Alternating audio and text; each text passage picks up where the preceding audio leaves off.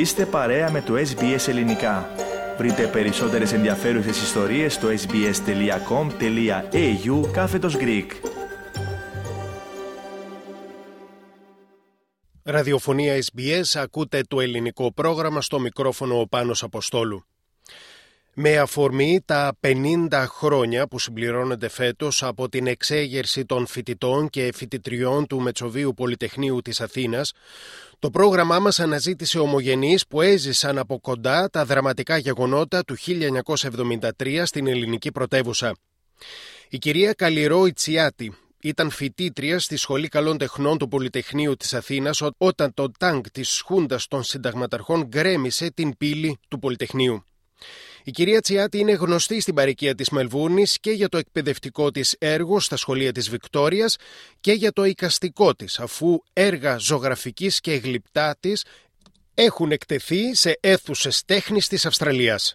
Σήμερα όμως θα ακούσουμε την ομογενή κυρία Τσιάτη να αφηγείται αποκλειστικά στο ελληνικό πρόγραμμα της ραδιοφωνίας SBS και για πρώτη φορά τη δική της εμπειρία από τις ημέρες του Πολυτεχνείου, ξεκινώντας από την δύσκολη περίοδο από την επιβολή της δικτακτορίας τον Απρίλιο του 1967. Ονομάζομαι Καλλιρό Ιτσιάτη, γεννήθηκα σαν Ρούλα Λουκίδου. Καλλιρό ήταν το κανονικό όνομα, αλλά οι γονείς μου ήθελαν να το εξευρωπαίσουν και το κόψανε σε Ρούλα. Στην Αυστραλία ήρθα μετά από τα γεγονότα του Πολυτεχνείου και όταν είχα τελειώσει την ε, Σχολή Καλών Τεχνών ε, στο Πολυτεχνείο. Οι γονείς σας από πού κατάγονται; Οι γονείς μου κατάγονται από την ε, Μικρά Ασία, από τη Σπάρτη της Μικράς Ασίας, έξω από την Ατάλια. Ήταν ένα, μια πόλη πάνω στο βουνό του Ταύρου. Σύμφωνα με, το γενεολογικό, με τη γενεολογική μελέτη που έχω κάνει, που έχει κρατήσει 30 και χρόνια, πρέπει να ήμασταν ε, παλιά απομεινάρια της Βυζαντινής Αυτοκρατορίας. Δυστυχώς δεν έχουμε αρχεία για να μας κάνουν την ε, γενεολογική έρευνα ευκολότερη. Ε, ήταν δεύτερα ξαδέλφια. Ήταν ένα φαινόμενο το να παντρεύονται ενδοοικογενειακώς. Ήρθανε πρόσφυγες. Το 22, όχι, ήρθανε το 23 Υποτίθεται ότι έγινε ανταλλαγή πληθυσμών, αλλά δεν ήταν ανταλλαγή πληθυσμών, γιατί τον καιρό που φύγανε τα γυναικόπαιδα από την Σπάρτη προς την Ατάλια, γιατί πλέον η Σμύρνη είχε κλείσει, οι άντρες είχαν, τους είχαν πάρει στην εξορία. Μέχρι τότε δεν υπήρχε η λέξη εξορία, ε, αυτά ονομαζόντουσαν ε, αμελέτα μπουρού, δηλαδή ε, ομάδες εργασίας, υποτίθεται τους έπαιρναν για μεγάλα έργα αλλά στο δρόμο τους κλέβαν τα παπούτσια, τα ρούχα, περνούσαν από χιόνια. Ο πατέρας μου ήταν 16 χρονών γιατί παίρνανε από 16 χρονών και πάνω τους άντρες. αν επέζησε ε, ήταν γιατί ε, ο παππού, ο πατέρας του ήξερε την ανάποδη περσικο-αραβική γραφή την παλιά Οθωμανική γραφή, την οποία δεν την ήξεραν ούτε οι ίδιοι οι στρατιώτες που τους ε, ακολουθούσαν, οι Κεμαλικοί. Και αυτός ε, πάνω σε έναν τενεκέ έγραφε, έκανε τον ε, γραφιά. Με αυτόν τον τρόπο επέζησε μέχρι το τέλος. Αλλιώς πολλοί από τους άνδρες που φύγανε σε τέτοιες ομάδες, γιατί δεν ήταν μία φορά που συνέβη η εξορία, το, αυτά τα μελέτα μπουρού, πέθαναν πολύ. Τελειώσανε πολύ. Στην Ελλάδα πρόσφυγες που, Θεσσαλονίκη, Πειραιά. Το 23 οι γυναίκες ήρθαν μέσω Ατάλειας και μέσω μιας πολύ δύσκολης ε, πορείας γιατί ήταν ε, το, η πορεία αυτή αυτό το, αυτή η σύνδεση από Σπάρτη μέχρι Ατάλια ήταν άντρο των ε, κλεφτών. Και τους σουβδίσανε βέβαια, με, τις γυναίκες είχαν μουτζουρώσει με κάρβουνο για να μην γίνουν, ε, να μην ε, τους κάνουν ράιπ, ναι. σεξουαλικής βίας και κακήν κακός μέσω Ατάλιας ήρθανε στον Πειραιά και στον Πειραιά μένανε μέσα στην εκκλησία της Αγίας Τριάδας. Πετρούλες και ο καθένας ξεχώριζε το δικό του το κομματάκι που θα κοιμότανε. Και ο, ο πατέρας σας; Ο πατέρας μου όπως και ο θείος μου από, του, από της μητέρας μου τη μεριά και ο πατέρας της μητέρας μου ε, όλοι αυτοί οι άντρες ε, ήρθαν κατά διαφορετικά διαστήματα ε, σε διάφορα, τους βγάζαν σε διαφορετικά λιμάνια, σε, διαφορετικές, ε, σε διαφορετικά ε, Πάντως νησιά. εκείνη την περίοδο πάλι, ε, το 23, 23, 24. ναι, ναι, τους βγάζαν σε διαφορετικά νησιά. Οι γυναίκες τους βρίσκανε σε μια κατάσταση που δεν μπορούσαν ακόμα και να, τους- να αναγνωρίσουν του, τους πατεράδες και του, τα αδέλφια τους. Στον Πειραιά γεννηθήκατε; Στον Πειραιά γεννήθηκα, ναι, γιατί ήταν του πατέρα μου το μαγαζί εκεί, αλλά η, κατοικούσαμε στην, μέναμε στο Παγκράτη, εκεί μεγάλωσα. Βλέποντας τα πράγματα πώς ε, ζήσαμε σαν οικογένεια, ήτανε, ήμασταν εσωτερικοί μετανάστες, γιατί ε, ο πατέρας μου είχε μαγαζί στον Πειραιά, μέναμε στο Παγκράτη, αρρώστησε ο πατέρας μου αναγκαστικά, κατεβήκαμε στον Πειραιά. Το σπίτι στην, ε, το προσφυγικό στην Νέα Ιωνία που είχε έρθει στις μητέρας μου τη μεριά, η μητέρα μου τέλος πάντων το είχε κληρονομήσει α, γιατί ο πατέρας της πέθανε, ο, ο αδελφός της παντρεύτηκε, κάηκε, οπότε μένανε στο Παγκράτη, μετά το κτίσαμε, παντρεύτηκε η μητέρα μου, κτίστηκε το σπίτι στη Νέα Ιωνία, Φοιτητικά χρόνια, σχολή καλών τεχνών. Δεν ήταν εύκολες εποχές τότε να περάσει κάποιο παιδί σε κάποιο πανεπιστήμιο. Έπρεπε να είναι από κάποιο καλό, ήρεμο, οικο- οικονομικά, σε καλή κατάσταση περιβάλλον. Όχι; Όχι, όχι. Όχι, όχι όχι ειδικά απαραίτητα. στη Σχολή Καλών Τεχνών, ε, δηλαδή όταν ήρθα εδώ στην Αυστραλία και είδα ποια, παι- ε, τι είδος παιδιών ε, φοιτούν στη Σχολή Καλών Τεχνών εδώ, με εξεπλάγει γιατί εδώ είδα ότι ούτε μπορούσε να φανταστεί ένα παιδί της εργατικής τάξης να, να είναι φοιτητής της Σχολής Καλών Τεχνών. Ενώ στην Ελλάδα το 99% των παιδιών ήταν ε, από επαρχία. Γιατί η σχολή καλών τεχνών και πολυτεχνείου. Είχα κάποια κλίση σύμφωνα με τους γονείς μου και ήταν κάτι που μου άρεσε. Δεν ήταν εύκολη η εισαγωγή καθόλου. Α, Ποια χρονιά μπήκατε; το 70. Το θέμα είναι ότι έκανα ένα φροντιστήριο του Σαραφιανού. Α, ήταν ένα φροντιστήριο ειδικά για την α, Σχολή Καλών Τεχνών. Για να μπείτε. Για να μπούμε, ναι. Ήταν που ήταν δύσκολο, δηλαδή ε, στα ένα στα χιλια ήταν το ratio. Όταν τέλειωσα το γυμνάσιο και άρχισα το φροντιστήριο, ε, μπήκε και η Χούντα. Και ενώ ο Σεραφιανός μας είχε, εμένα και δύο άλλα παιδιά μας είχε για φαβορή για πρωτιά, δεν μπήκαμε γιατί βάλανε οι χουντικοί παιδιά στρατιωτικών, φιλινάδες α, αξιωματικών υψηλό, σε υψηλές α, βαθμίδες α, από τη Λάρισα, από το τρίτο σώμα στρατού. Ναι, τελειώσανε φιλινάδες α, στρατιωτικών. Εμείς που μας είχαν για την πρωτιά χάσαμε την, α, Τη χρονιά. τη χρονιά. Μ. Πήγατε την επόμενη χρονιά. Μπήκαμε την επόμενη χρονιά. Αντί για το 69 μπήκατε το 70. Ναι, μπήκα δεύτερη. Δεύτερη Α, με στα υπο- πόσα άτομα; στα χιλιά άτομα ε, με υποτροφία. Ήμουνα πέντε χρόνια με υποτροφία της, ε, του Ιδρύματος ε, Κρατικών Υποτροφιών, του ΙΚΙ. Και μπήκα στο εργαστήριο του Μόραλη, στη ζωγραφική. Ο άλλος δάσκαλός μου ήταν ο Βασιλιάδης, γιατί έκανα και σκηνογραφία θεάτρου, ενδυματολογία σκηνογραφία θεάτρου. Είχε μια ιδιαίτερη αξία αυτό το, αυτή η υπόθεση του Πολυτεχνείου. Γιατί θα ήταν καλό να δούμε και τι συνέβαινε πριν τη Χούντα, γιατί στα γυμνασιακά μου χρόνια α, μεγάλωνα σε ένα κλίμα πολιτικό στην Ελλάδα το οποίο ήταν μεταπολεμικό. Και μιλάμε για ένα κλίμα το οποίο ήταν ε, ιδιαίτερα διχαστικό. Εσάς πώς σας επηρέασε αυτό; Η οικογένεια στο Παγκράτη, ειδικά επειδή ήμασταν και κοντά στην Κεσαριανή, υπέ- υπέφεραν α, πολύ. Δηλαδή, ανέβαινε η μαμά μου από τις ιστορίες που μου έλεγε. Ανέβαινε στην ταράτσα για να απλώσει ρούχα και αμέσως, α, γιατί, γιατί υπήρχαν πολλοί χαφιέδες. Υπήρχε ε, μ, κλίμα το οποίο σε περιτριγύριζαν χαφιέδες.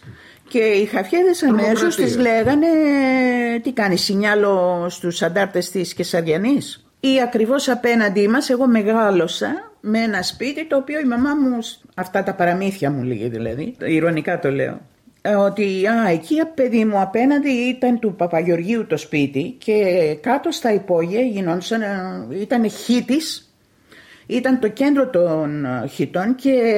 Βασανιστήρια. Ναι, κάτω γινόντουσαν βασανιστήρια. Κάνανε, βασανίζανε τον κόσμο.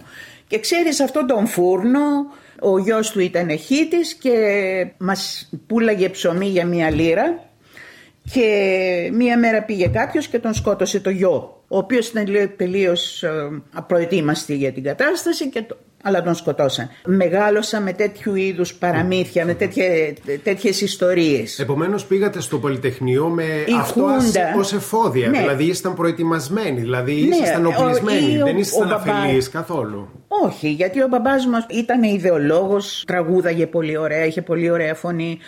Το κακό ότι ήταν ιδεολόγος και δεν ε, ήταν δικτυωμένος. Το μότο με το οποίο μεγάλωσα που έβγαινε από το στόμα του ήταν παιδί μου η Ελλάδα, την Ελλάδα την καταστρέφουν οι μέτεροι. Ή με στέλνανε στο περίπτερο και μου λέγανε κοίταξε παιδί μου θα πάρεις αυτή την εφημερίδα και δεν μιλούσαν για εφημερίδα αυγή ή κάποια extreme ας πούμε μια μεσαίας πολιτικής κατεύθυνσης εφημερίδα αλλά μου λέγε πρόσεξε όταν θα πας στο περίπτερο γιατί γύρω από το περίπτερο πάλι υπήρχαν χαφιέδες για να σταμπάρουν ποιος διαβάζει τι. Γιατί βέβαια μαζεύανε τον κόσμο και φεύγανε πολιτικοί κρατούμενοι. Λοιπόν και μου, λέγε, μου λέγανε οι γονείς μου θα διπλώσεις γρήγορα την εφημερίδα αλλά το, το όνομα από τη μέσα μεριά για να, και κάτω από την μασχάλη σου και δρόμος ε, κατευθείαν πίσω στο σπίτι. Για να μην το δουν, να μην δει κανένας τι εφημερίδα διαβάζουμε με άλλα λόγια. Σε όταν ήρθε η Χούντα τα παιδιά που συμμετείχαμε σε αυτά τα γεγονότα γιατί κατά κάποιο τρόπο εδώ πρέπει να γίνει μια μικρή παρένθεση όταν μιλάμε για Πολυτεχνείο, για γεγονότα του Πολυτεχνείου, δεν ήταν η μέρα η μόνη εκείνη που έπεσε το τάγκ και ε, άνοιξε την ε, μεγάλη πύλη. Όσα χρόνια σπούδαζα, υπήρχε μια αλυσίδα γεγονότων, συνέχεια μας χτυπούσαν, ε, μας φοβέριζαν, υπήρχε γενικά τρόμος, όχι φόβος, τρόμος. Είναι μια μεγάλη αλυσίδα γεγονότων τα οποία τελειώσανε με την είσοδο του τάγκ το 1973.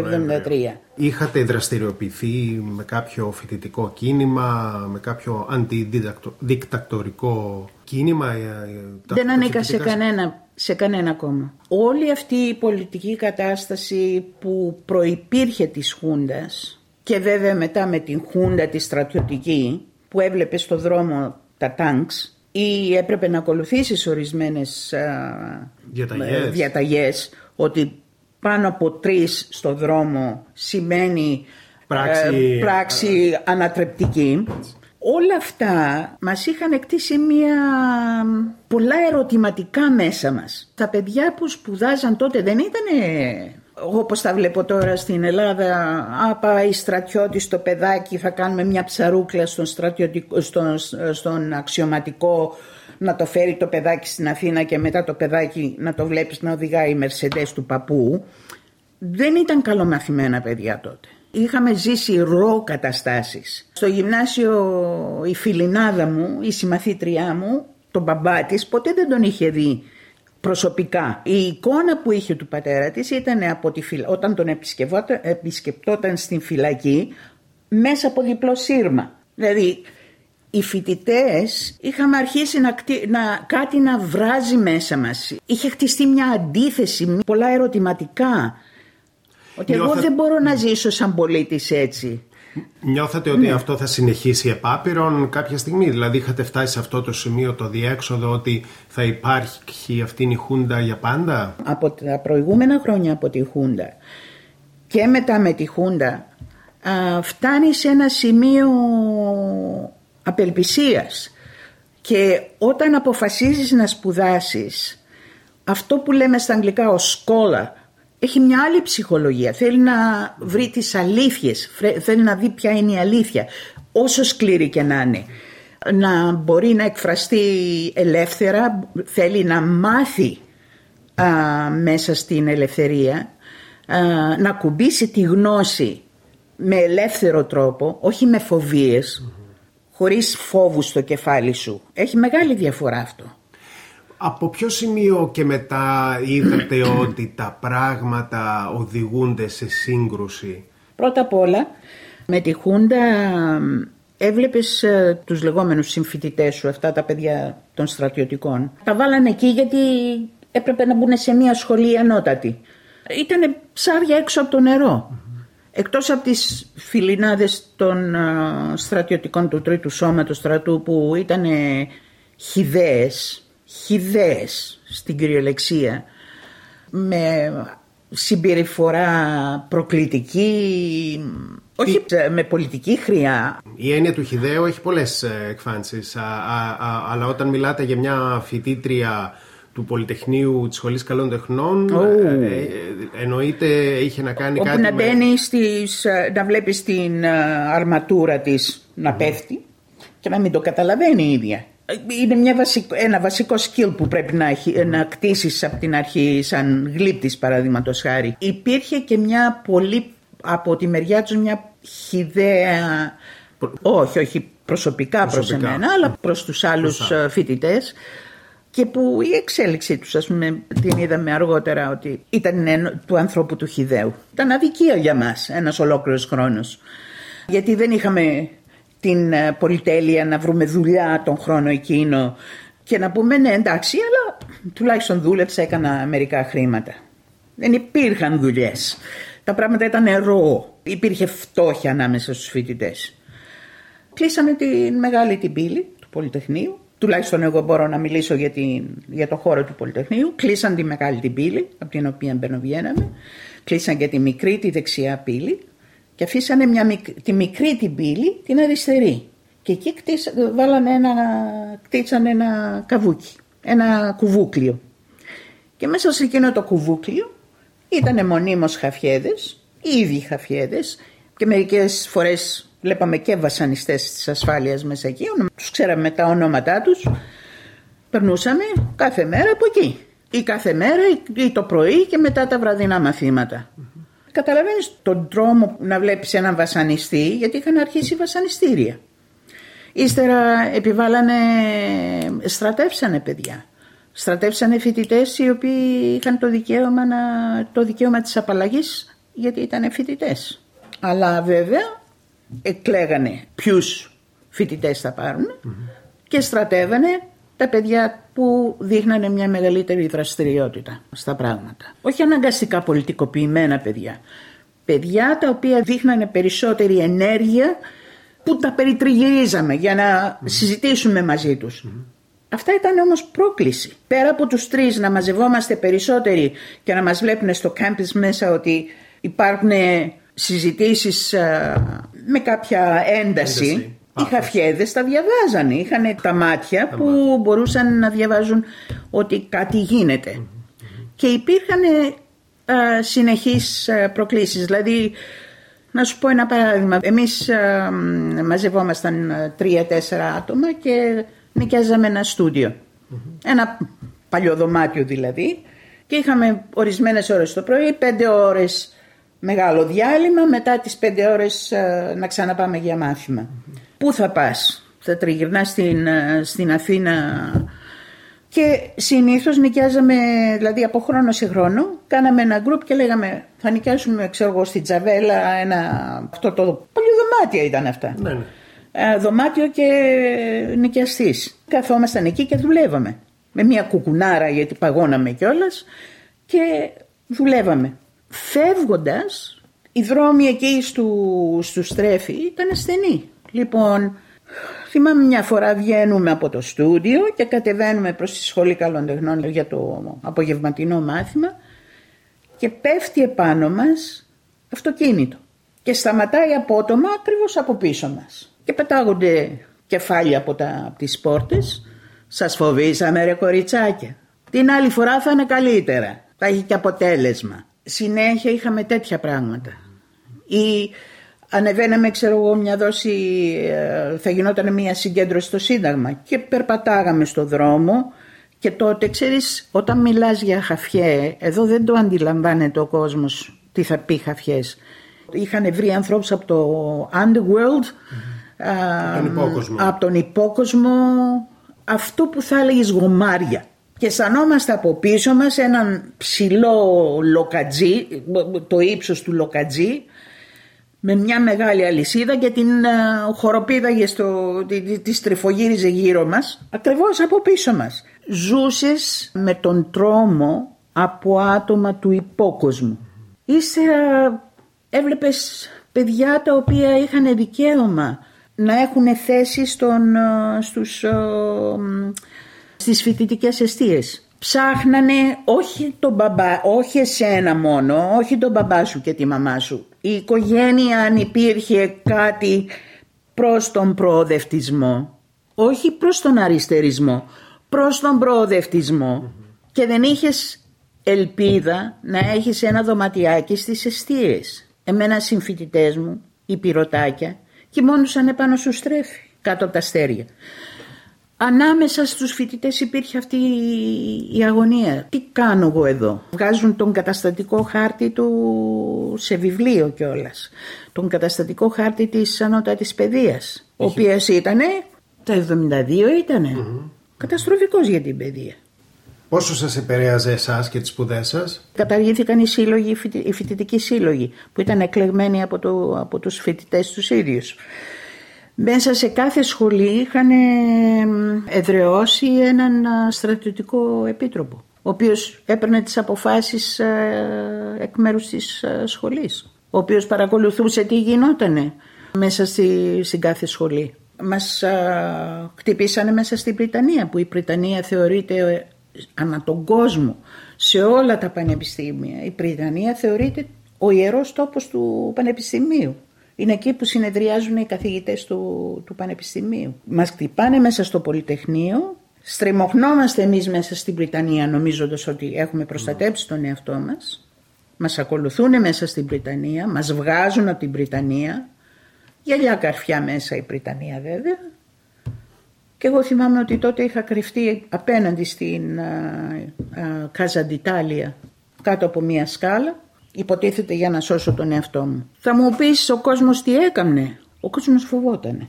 Δεν συμφωνώ με κανέναν που μας αποκαλεί ήρωες. Δεν ήμασταν ήρωες. Αλλά υπήρχε μια φοβερή αντίδραση, αντίθεση, ιδεολογική αντίθεση. Σαν άνθρωπος που έχεις πάει εκεί για να σκεφτείς ελεύθερα και ξαφνικά βλέπεις ότι σου έχουν κλειδώσει την, την πιθανότητα του να σκεφτείς ελεύθερα. Από το 72 αρχίσαμε να αισθανόμαστε σήμερα αντιδρούμε, αύριο θα αντιδράσουμε, μεθαύριο θα αντιδράσουμε, αντιδρα... αντιδρούσαμε συνέχεια, μας χτυπούσανε συνέχεια. Κλειστήκαμε νομική, έπεσε ξύλο εκεί πέρα. Δεν το σκεφτόμασταν πολιτικά, σαν κομματική αντίδραση. Δεν, είμαστε, δεν ήμασταν προσκολλημένοι σε κάποιο κόμμα. Και εκεί ακριβώς είναι η αξία του Πολυτεχνείου, ότι ήταν μια ανθρώπινη, καθαρά ανθρώπινη αντίδραση για την ελευθερία. Και το ψωμί βέβαια, γιατί υπήρχε φτώχεια τότε. Υπήρχε φτώχεια, δεν υπήρχε δουλειά. Και αν δεν ήσουν, ε, δεν ήσουν δικτυωμένος, αν ο μπαμπάς σου δεν ήταν δικτυωμένος ε, με, κάποιο, με κάποια γνωριμία με κάποιον βουλευτή ή κάποιον ε, πολιτικάντη δεν είχες ε, ελπίδα να βρεις δουλειά. Αυτό που λέμε αξιοκρατία δεν υπήρχε ούτε αξιοκρατία τίποτα. Πώς φτάσαμε στο Νοέμβρη, γιατί όχι στη νομική, γιατί όχι στο 72 πριν την προηγούμενη χρονιά ή στο Πριτανείο. Γιατί το 73 το Νοέμβριο, ήταν το αποκορύφωμα, ήταν το, το ηφαίστειο. Ήταν το, πλέον το ηφαίστειο. Το νιώθατε ότι πήγαιναν εκεί τα πράγματα, Κοίτα, ότι θα γινόταν κάποιο Μέχρι τελευταία ώρα Μέχρι τελευταία ώρα θυμάμαι ότι τη σχολή καλών τεχνών τα παράθυρα, των εργαστηρίων τα παράθυρα ήταν ψηλά. Ήταν, είναι παλιό κτίριο. Από εκεί ο κόσμος έφερνε πράγματα. Και μας έφερνε μεγάλα κεφάλια τυριά και τι ωραία. Απλός κόσμος, ναι. Ήταν, ήσασταν σε κατάληψη τότε. δεν ήμασταν σε κατάληψη αλλά δεν ήμασταν και, και έξω. Μπαινοβγαίναμε. Αλλά ο κόσμος άρχιζε να μυρίζεται κάτι που εμείς ήμασταν σχεδόν αγαθοί μπορώ να πω και δεν μυριζόμασταν το χειρότερο. Δεν μπορούσαμε να δούμε πόσο ακραία μπορεί να φτάσουν, σε πόσο οξύτητα μπορούσαν να φτάσουν τα πράγματα. Από το παράθυρο της σχολής καλοντεχνών που λες, μας έφεραν οι δίκημο σχολείου, μας έφεραν μεγάλα έτσι κεφάλια και χαιρόμασταν εμείς. Αρχίσαμε να βλέπουμε να φέρνουν και κουτιά με αντισηπτικά, με γάζες, με χειρουργικά εργαλεία. Και ήταν τότε που αρχίσαμε να καταλαβαίνουμε ότι τα πράγματα δεν πάνε καλά. Τις πρώτες ημέρες μπαινόβγαινα και μάλιστα έλεγα στη μητέρα μου «Μαμά, άμα δεις και, και αργό να γυρίσω, κάτι θα μου έχει συμβεί». Γιατί μέχρι τότε σε ενοχλούσαν κιόλας. Κάθε λίγο και λιγάκι. Μπορεί να μην ήμουν προσκολλημένη σε κάποιο κόμμα, αλλά ε, η μύτη μου ήταν εχωμένη εκεί που δεν, κατά τη Χούντα δεν έπρεπε να είναι. Και συνέχεια βέβαια στο σπίτι λάβανα γράμματα από την ασφάλεια ότι ε, περάστε από την ασφάλεια για υπόθεσή σας. Και δεν ενοχλούσαν μόνο εμένα, αλλά ενοχλούσαν και τους γονείς μου. Δηλαδή τον άρρωστο τον πατέρα μου τον τραβήξανε στην ασφάλεια για να μου βάλει, για να με συνετίσει. Δηλαδή υπήρχε μια συνεχή, συνεχής υπενθύμηση ότι ο μεγάλος ο αδελφός ξέρεις ε, είναι από πίσω σου και σε κοιτάει τι κάνεις. Όταν αποφασίσαμε να με το συγχωρεμένο το Βγότζα τον δικηγόρο, δεν ξέρω αν τον έχεις ακουστά, ε, αυτός ε, είχε βάλει ε, σαν αρχή να βοηθήσει τους φοιτητές να ξαναστήσουν τους συλλόγους. Δεν ξέραμε τι μας περιμένει. Αποφασίζει η σχολή να κατεβούμε σε εκλογές ενάντια στη, γιατί μας φορούσαν ένα συμβούλιο δικό τους, με δικά τους άτομα και αποφασίζουμε να κάνουμε εκλογές στη σχολή. Αυτό ήταν το 73 και αφήνω ένα μάθημα, κάνω ότι δεν το περνώ, για να μπορώ να είμαι το 74 στη σχολή. Είχα βάλει το όνομά μου για υποψήφια και τα λοιπά. Και ο Βγότζας μας λέει έναν χώρο για να, να συναντηθούμε, να συζητήσουμε για το θέμα. 30 παιδιά, 30 φοιτητές. Πες με αφελή, Λέω ελάτε στην Ιωνία στο σπίτι μας, στο σπίτι μου.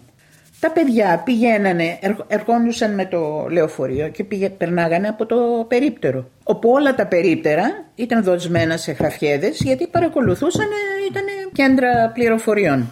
Όσα παιδιά ερχόντουσαν με το λεωφορείο, που τα περισσότερα, δηλαδή τα, και τα 30 που ήρθανε, πήγαιναν στο περίπτερο και ρωτούσαν πού είναι η Τζαβέλα; Ένα τα παιδιά το ομολόγησε και λέει ο, ο περιπτεράς λέει είπε μα τι γίνεται εκεί στην Τζαβέλα; Και τόσοι με έχουν ερωτήσει που είναι αυτός ο δρόμος; Είχαμε φτάσει σε αυτό το... Είχε φτάσει ο κόμπος στο χτένι, είχαμε πνιγεί πλέον σε... Έτσι. Μας είχε μπει το σκηνή στο λαιμό τόσο πολύ που πλέον ήμασταν έτοιμοι για, για όλα. Και όταν σου λέω από τη σχολή, από τη σχολή στα παράθυρα τη νύχτα ερχόντουσαν ε, ε, αντισηπτικά και ε, τότε αρχίσαμε να mm. ψηλιαζόμαστε τι στο διάβολο θα, θα, θα, ακολουθούσε. Σε εκείνη τη συγκέντρωση των 30 ατόμων στη Νέα Ιωνία υπάρχει και κάποια απόφαση που... Ναι, φτάσαμε στις, ε, φτάσαμε στις εκλογές. Ήταν εκλογές για εκλογή... Για να, γιατί είχαν καταργήσει τους συλλόγους τους εκλεγμένους από εμάς. Ήταν παράνομες εκλογές. Ήταν παράνομα, ναι. Πηγαίναμε να φάμε τα μούτρα μας, πώς το λένε. Ναι, ναι, ναι. Και τελικά κλειστήκαμε στο Πολυτεχνείο, μπήκε το, το τάγκ, αρχίσαμε να βγαίνουμε κακήν κακό. Είχαν διπλή σειρά από λοκατζίδες έξω. Ε, δεν ήταν ασφαλίτες, δεν ήταν αστυνομικοί. Ήταν εκείνα τα γομάρια οι λοκατζίδες. Mm-hmm. Είχαν κάνει μια διπλή σειρά και μετά εσχρότερα μπορείς να φανταστείς λόγια, περνούσαμε μέσα από εκεί. Στη δική μου την περίπτωση, όπως και σε άλλων παιδιών την περίπτωση, κόλλησαν τα πόδια μου από, την, από τον πανικό, α, κατουριθηκα και δεν μπορούσα να κουνηθω Ήταν κάτι που δεν μπορούσα να το ελέγξω πλέον. Μια, μια κατάσταση που δεν μπορούσα να την ελέγξω. Ήταν ένας φόβος που είχε μπει μέσα στο σύστημά μου πλέον. Θυμάμαι είχα δίπλα μου έναν συμφοιτητή μου τον Καΐλη, τον Γιαννάκη τον Καΐλη, ο οποίος ήταν κοντύτερος και από μένα και με είχε πιάσει από το με έπιασε από την μέση και με τραβολογούσε στην κυριολεξία και καταλήξαμε σε έναν δρόμο επάνω από το Πολυτεχνείο, παράλληλα της Πατησίων, σε, ένα, σε μια πολυκατοικία. Mm-hmm. Μας άφησε να μπούμε μέσα στο διαμέρισμα. Θα ήμασταν και πάνω από 100 παιδιά μέσα εκεί, μέχρι να κατευνάσουν τα πράγματα και την άλλη μέρα να, να βρω λεωφορείο να γυρίσω στο σπίτι μου. Mm-hmm. Τον Καΐλη ναι. με την, ε, ήταν ένα πολύ, πολύ ωραίο μυαλό από, από επαρχία το παιδί, αλλά πολύ έτσι ευαίσθητο και πολύ ανοιχτό μυαλό και πολύ ωραίο μυαλό. Και ταλαντούχο παιδί. Και κάποτε τον βρήκανε, τον ανεβάσανε σε μια πολυκατοικία σου στέφη και τον πετάξανε από τον πέμπτο όρφο. Καμιά εβδομάδα αργότερα. Α, τόσο σύντομα. Ναι.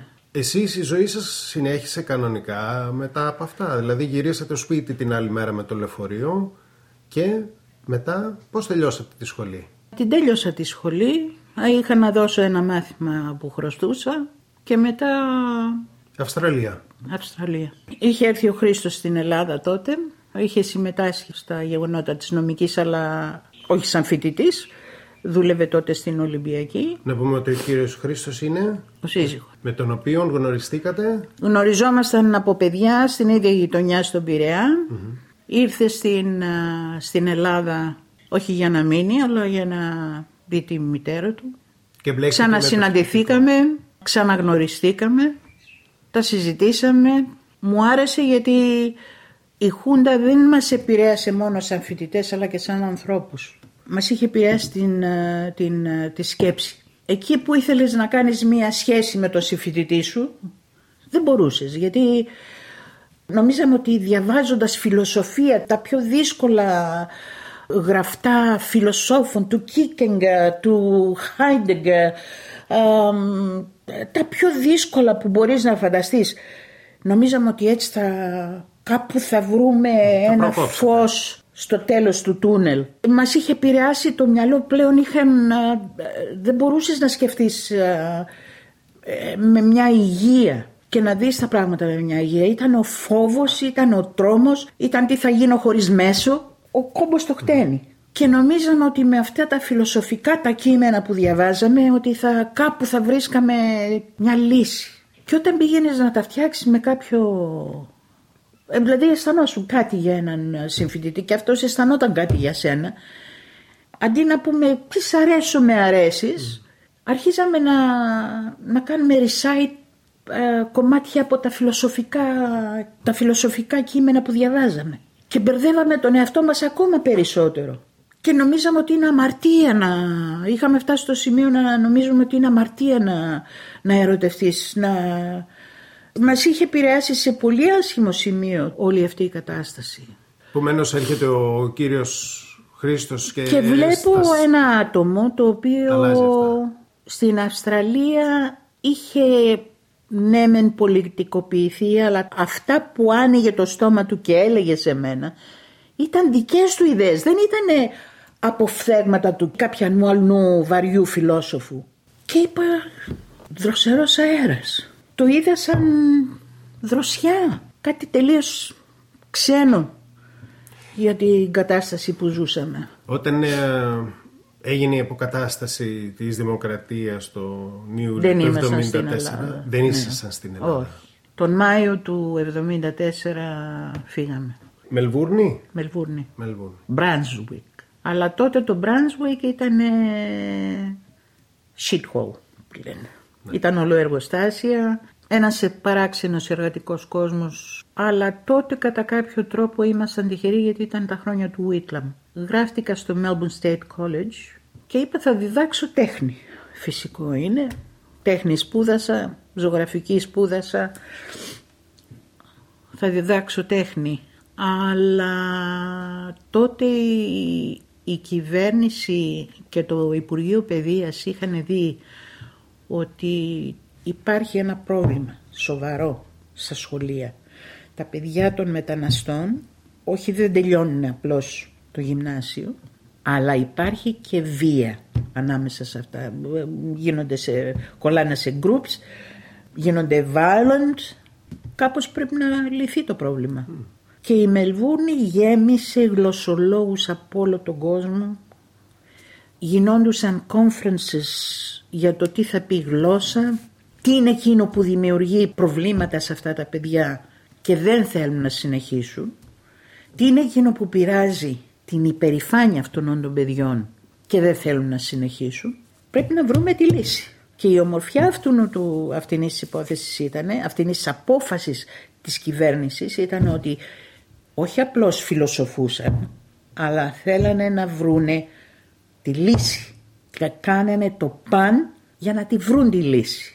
Και σε πολύ γρήγορο διάστημα, εκεί που το Melbourne State College για work experience είχαν το να πηγαίνεις σε οποιοδήποτε σχολείο για να κάνεις πρακτική, τότε δημιουργήσανε εξαιτίας του προβλήματος, εξαιτίας του ότι θέλανε να λύσουν το πρόβλημα των παιδιών των, της μάθησης των παιδιών των μεταναστών, δημιουργήσανε ένα extra course το οποίο δεν σε, σε έστελναν σε οποιοδήποτε σχολείο, με Hawthorne, Mount Waverly or whatever, αλλά στα σχολεία τα, στα οποία υπήρχε βία. Και πού υπήρχε βία, Clifton Hill, Abbotsford, Richmond, Fitzroy, Brunswick, έπρεπε να κάνεις τα teaching rounds σε αυτά τα violent schools από το δημοτικό στο γυμνάσιο στα TEX τα οποία TEX ήταν όποιοι βγαίνανε δα, δασκάλοι το TEC λοξοδρομούσαν και φεύγανε. Κανένας δεν ήθελε να διδάξει σε TEC τεχνικό λύκειο αλλά μάζευε όλα τα προβληματικά τα, αυτά τα προβληματικά παιδιά Κάνατε αυτούς τους γύρους εσείς, δηλαδή εκεί, αυτή ήταν η ναι. εργασία ναι. σας; Yeah. Βρήκανε ότι εκείνο που επηρεάζει αυτά τα παιδιά είναι ότι είναι το θέμα της γλώσσας, της δικής τους της γλώσσας. Και κάνανε το δίγλωσσο πρόγραμμα βάσει του οποίου τα παιδιά αρχίζανε τα τρία πρώτα χρόνια του δημοτικού όλα τα μαθήματα, μιλάμε εδώ ξέρεις, τη γλώσσα της πάνε στα, στα τέσσερα. Κάνουν listening, reading, writing, written expression. Σπάνε εδώ το μάθημα της γλώσσας. Science, μαθηματικά, γυμναστική, βιβλιοθήκη. Όλα τα μαθήματα τα κάναμε στα ελληνικά για τα πρώτα τρία χρόνια. Ήμουνα τότε η πρώτη δασκάλα που έμαθε μεθοδολογία πώς να διδάσκεις γλώσσα. Όχι επειδή την ήξερα τη γλώσσα με χώσανε σε ένα πρόγραμμα. Ήταν γιατί έμαθα ποια ήταν η φιλοσοφία της εκπαιδευσης και πρακτικά πώς πραγματώνεται μέσα από μια συγκεκριμένη μεθοδολογία. Και αυτό το συνεχίσατε μέχρι, μέχρι το 1993. Μέχρι το 1993 που είναι η πρώτη φορά που μιλάτε δημόσια για το Πολυτεχνείο. Ναι. Ήταν καλό που δεν το κάνατε όλα αυτά τα χρόνια. Δεν το έχει ανάγκη η παροικία. Το επόμενο ερώτημά μου ήταν αυτό, γιατί δεν το έχει ανάγκη η παροικία; Το θέμα του Πολυτεχνείου στα επόμενα χρόνια που ακολούθησαν προσπάθησαν τα πολιτικά κόμματα να το, πάρουν, να το στυλιτεύσουν. Το Πολυτεχνείο δεν είχε τίποτα να κάνει με το δόγμα, με την έννοια του δόγματος. Γιατί το δόγμα, όπως και η Χούντα, σε κλείνει σε όρια. Σου βάζει σύνορα. Θα σκέφτεσαι έτσι γιατί αυτό είναι το δόγμα του κόμματος. Δεν μπορείς να σκέφτεσαι κάπως διαφορετικά. Πρέπει να σκέφτεσαι σύμφωνα με, με το δόγμα του κόμματος. Τέρμα. Και το Πολυτεχνείο δεν ήταν οι ψυχές οι δικές μας που συμμετείχαμε. Οι ψυχές μας ήταν κάπου αλλού. Μιλούσαν για την ελευθερία.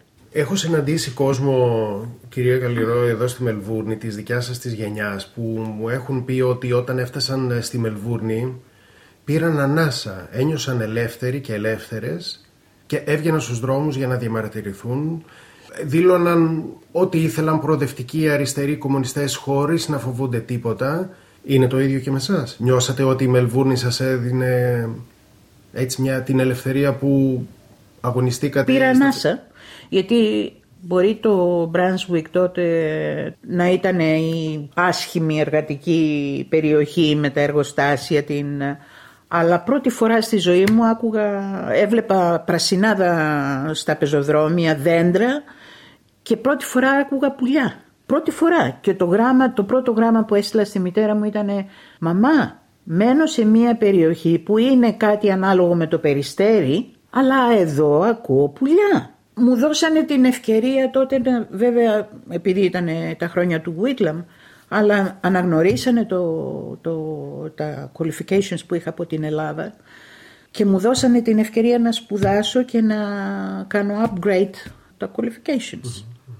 Επειδή είχαμε οικογένεια, είχαμε και ένα παιδάκι τότε, ε, μου δώσανε, μας δώσανε την ευκαιρία, είστε φτωχοί, ο Χρήστος πήρε, του δώσανε ε, ε, άτοκο δάνειο από το Πανεπιστήμιο να πάρει αυτοκίνητο, ένα σαραβαλάκι βέβαια, του οποίου χάναμε τις ρόντες κάθε λίγο και λιγάκι στις κατηφόρες. Με χρηματοδότησαν για να πάω πίσω στο Πανεπιστήμιο και να βγω δασκάλα. Ήταν τότε το NEET Scheme που ειδικά όταν είχες α, οικογένεια τα λεφτά ήταν παραπάνω σου δίνανε επιπλέον χρήματα αν είχες οικογένεια και αν ήσουν professional από άλλη χώρα. Αυτά ήταν παραμυθένια για μένα. Όχι απλώς παραμυθένια, αλλά με ένα άλλο γράμμα που είχα στείλει στη μητέρα μου ήταν ότι «Μαμά, εδώ ε, λένε ότι είναι καπιταλιστική χώρα, αλλά με εκπλήσει το γεγονός ότι οι αποφάσεις που παίρνει το κράτος προς τους πολίτες είναι κάτι που θα περίμενε σε μια σοσιαλιστική χώρα μου δώσανε το δικαίωμα να κάνω prenatal classes επειδή ήμουν έγκυος χωρίς να πληρώνω λεφτά. Για ανώδυνο το κετό μιλάμε. Ναι, ναι, ναι. Μετά όταν γεννήθηκε το, το παιδί από το, στο πανεπιστήμιο μας δώσανε kindergarten, uh, crash στην αρχή, μετά kindergarten που αυτά ήταν για μας ονειρικά. Όσο για το Εάν ήμασταν πραγματικά ελεύθεροι, ναι, τότε πηγαίναμε σε διαδηλώσεις, αλλά υπήρχε και μια ε, σχετική παρακολούθηση. Παρόλο ότι είχα μπλεχτεί με την εκπαίδευση, ποτέ δεν άφησα το στούντιο ε, αδρανές. Συνέχισα να δουλεύω, να κάνω εκθέσεις και έρχεται το, τότε το παλιό το SBS, το 3A, τηλεόραση. Μου λένε θα κάνουμε βίντεο για τη δουλειά σου. Έρχονται εδώ, ένας μέσα στην παροικία και έκανε τον καλλιτέχνη, αποδείχθηκε ότι έπαιζε άσχημο ρόλο. Έρχεται το συνεργείο, φέρνουν τα μηχανήματα, Ανεβαίνουν στο στούντιο, βλέπουν τη δουλειά, δεν ξέρω τι, τοποθετούν τη δουλειά αυτό, κάνουν το, την κινηματογράφηση. Όσο είδες εσύ το βίντεο, το είδα κι εγώ. Αυτό το άτομο, το οποίο επειδή έβλεπε τότε ήμασταν στην ΕΠΝΑ και πολύ δραστήριοι με το θεατρικό γκρουπ, ξέρεις, προσπαθούσα να βοηθήσω με, τα, με την, αυτή της σκηνογραφίας, με τη γνώση της σκηνογραφίας. Παρατηρούσα ότι συνέχεια κάτι γινόταν ενάντια στις δικές μου τις κινήσεις, σαν καλλιτέχνης. Και το τελευταίο ήταν με το, με το βίντεο το οποίο ποτέ δεν, δεν δείχτηκε και ποτέ δεν μου δώσανε μια εξήγηση τότε ναι. Αλλά ήταν Έλληνες υπήρχε... υπεύθυνοι του 3 τότε ήταν... Όχι, όχι, το, δεν ήταν, ήταν το, το, αγγλικό, ναι. Αλλά υπήρχε και εδώ ένα άτομο, το οποίο έκανε άσχημη δουλειά. Τι μπορούμε να πούμε για αυτούς που ακούνε για το Πολυτεχνείο 50 χρόνια; Υπάρχει κάτι θετικό που μπορούμε να πούμε για τη νέα τη γενιά, ναι. Είναι καλό να αντιδράνε, είναι καλό να λένε όχι, είναι καλό... Κοίταξε, είναι τα, τα παιδιά τώρα ζουν σε πολύ διαφορετικές συνθήκες. Με πολύ άνεση, όπως και στην Ελλάδα ζουν με... Μπορεί να μην έχουν την άνεση που έχουν τα παιδιά εδώ, αλλά έχουν άνεση. Και τους δίνονται παράξενα μηνύματα και εδώ και εκεί. Υποφέραμε εμείς, εσύ να μην υποφέρεις. Αυτή όμως η υπερπροστασία είναι αρνητική. Έχει αρνητικά αποτελέσματα προς ένα παιδί. Πιστεύω ότι το Πολυτεχνείο δεν είναι ένα θέμα που πιάνει στην παροικία εδώ. Από ποια άποψη. Ότι λόγω του ότι αργότερα το πήρανε και το εκμεταλλεύτηκαν κόμματα. Ο κόσμος φοβάται. Με ποιο κόμμα να πάω, ε, με αυτό, με, αυτή, με αυτό το σόι, με το άλλο το σόι. Γιατί και εδώ είναι, ε, έχουμε κλειστεί σε ένα γκέτο. Και μέσα στο γκέτο μας είμαστε εμείς και εμείς. Δυστυχώς το χωριό που έχει έρθει όλο εδώ, το τάδε χωριό που έχει έρθει όλο εδώ και το δίνα χωριό που έχει έρθει και εκείνο όλο εδώ και είναι κάπως τα πράγματα έχουν σφίξει. Δεν είμαστε απλώς γκέτο, αλλά είμαστε και ολόκληρα χωριά, το ένα χωριό ενάντια στο άλλο. Και το να στιγματιστείς ότι ανήκεις στο ένα κόμμα ή στο άλλο, ο Έλληνας το φοβάται αυτό το διχαστικό. Και το Πολυτεχνείο που ανήκει δεν έχει την ικανότητα ε, να είμαστε λίγο αληθινοί με, τη, με τις παρατηρήσεις μας. Μία μεγάλη πλειοψηφία δεν είναι ικανή να δει την πραγματική έννοια του Πολυτεχνείου. Βλέπει την κομματικοποίηση του Πολυτεχνείου και φοβάται μήπως το ένα χωριό έρθει ενάντια σε κάποιο άλλο χωριό, κατ' εμέ. Γιατί εάν πραγματικά καταλάβαιναν την έννοια του Πολυτεχνείου είναι χτυπάς το, το θέμα της εκπαίδευσης. Τι είναι παιδεία. Γιατί εκείνο χτυπούσαμε εμείς εκεί. Εκείνο μας έκαιγε. Ότι αυτό δεν είναι αληθινή παιδεία. Η παιδεία σε κάνει να μην φοβάσαι και η μάθηση είναι exploration. Είναι απλώνεις τα χέρια σου σαν τυφλός για να πιάσεις τον κόσμο για πρώτη φορά. Εξερευνείς, ναι. Η μάθηση είναι εξερεύνηση. Πρέπει να έχεις αυτή την, ε, την θέληση για εξερεύνηση. Αν φοβάσαι, δεν απλώνεις τα χέρια να εξερευνήσεις. Άσε και ότι έρθει. Το Πολυτεχνείο είναι το θέμα της παιδείας. Ήταν για μας το θέμα της παιδείας και ότι δεν είχαμε την ελευθερία να απλώσουμε τα χέρια και να εξερευνήσουμε και να εκφραστούμε. Αυτά είναι δύσκολα για να τα καταλάβει ο άλλος. Και όταν μένει στο θέμα του ποιο κόμμα είναι σωστό, με ποιο κόμμα να πάμε για να γιορτάσουμε το Πολυτεχνείο, εκεί μπερδεύονται τα πράγματα άσχημα και λερώνονται. Ένα πράγμα το οποίο όμως θα έπρεπε να τιμάται είναι ότι πραγματικά αυτά τα παιδιά είχαν, ήταν πολύ αγνά, βλέπανε τα πράγματα πολύ καθαρά, βλέπανε τι θα πει έκφραση και ότι δεν μπορούσαν να εκφραστούν. Δεν μπορούσαν να απλώσουν τα χέρια και να εξερευνήσουν τη γνώση. Και γι' αυτό το Πολυτεχνείο είναι μετάλλιο πάνω στο στήθος αυτών των παιδιών. Αλλά δυστυχώς έχουμε σε ένα παροικία και είναι κάτι που με στεναχωρεί. Δεν έχουμε ανοιχτεί.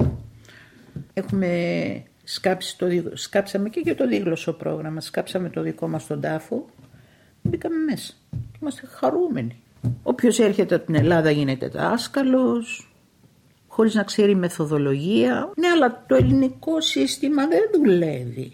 Ακόμα δεν δουλεύει. Τι το φέρνεις εδώ, σαν καλό σύστημα; Δουλεύουν με τη φλωσούρτια ακόμα. Δεν το βλέπεις. Εδώ το εκπαιδευτικό σύστημα γιατί δεν το βλέπεις; Γιατί δεν βγάζουμε δασκάλους δικούς μας; Να περάσουν από το πανεπιστήμιο. Γιατί όχι; Να περάσουν από το πανεπιστήμιο. Δεν μπορεί να έρχεσαι από την Ελλάδα ή να πιάνει ο καθένας που κάνει τον ποιητή και να κάνει τον δάσκαλο. Δεν έχουν παιδιά που να μπορούν να, να θέλουν να πάνε στο πανεπιστήμιο για να δάσκαλοι σε ελληνικά προγράμματα. Κάντε like, μοιραστείτε, σχολιάστε, ακολουθήστε μας στο Facebook στο SBS Greek.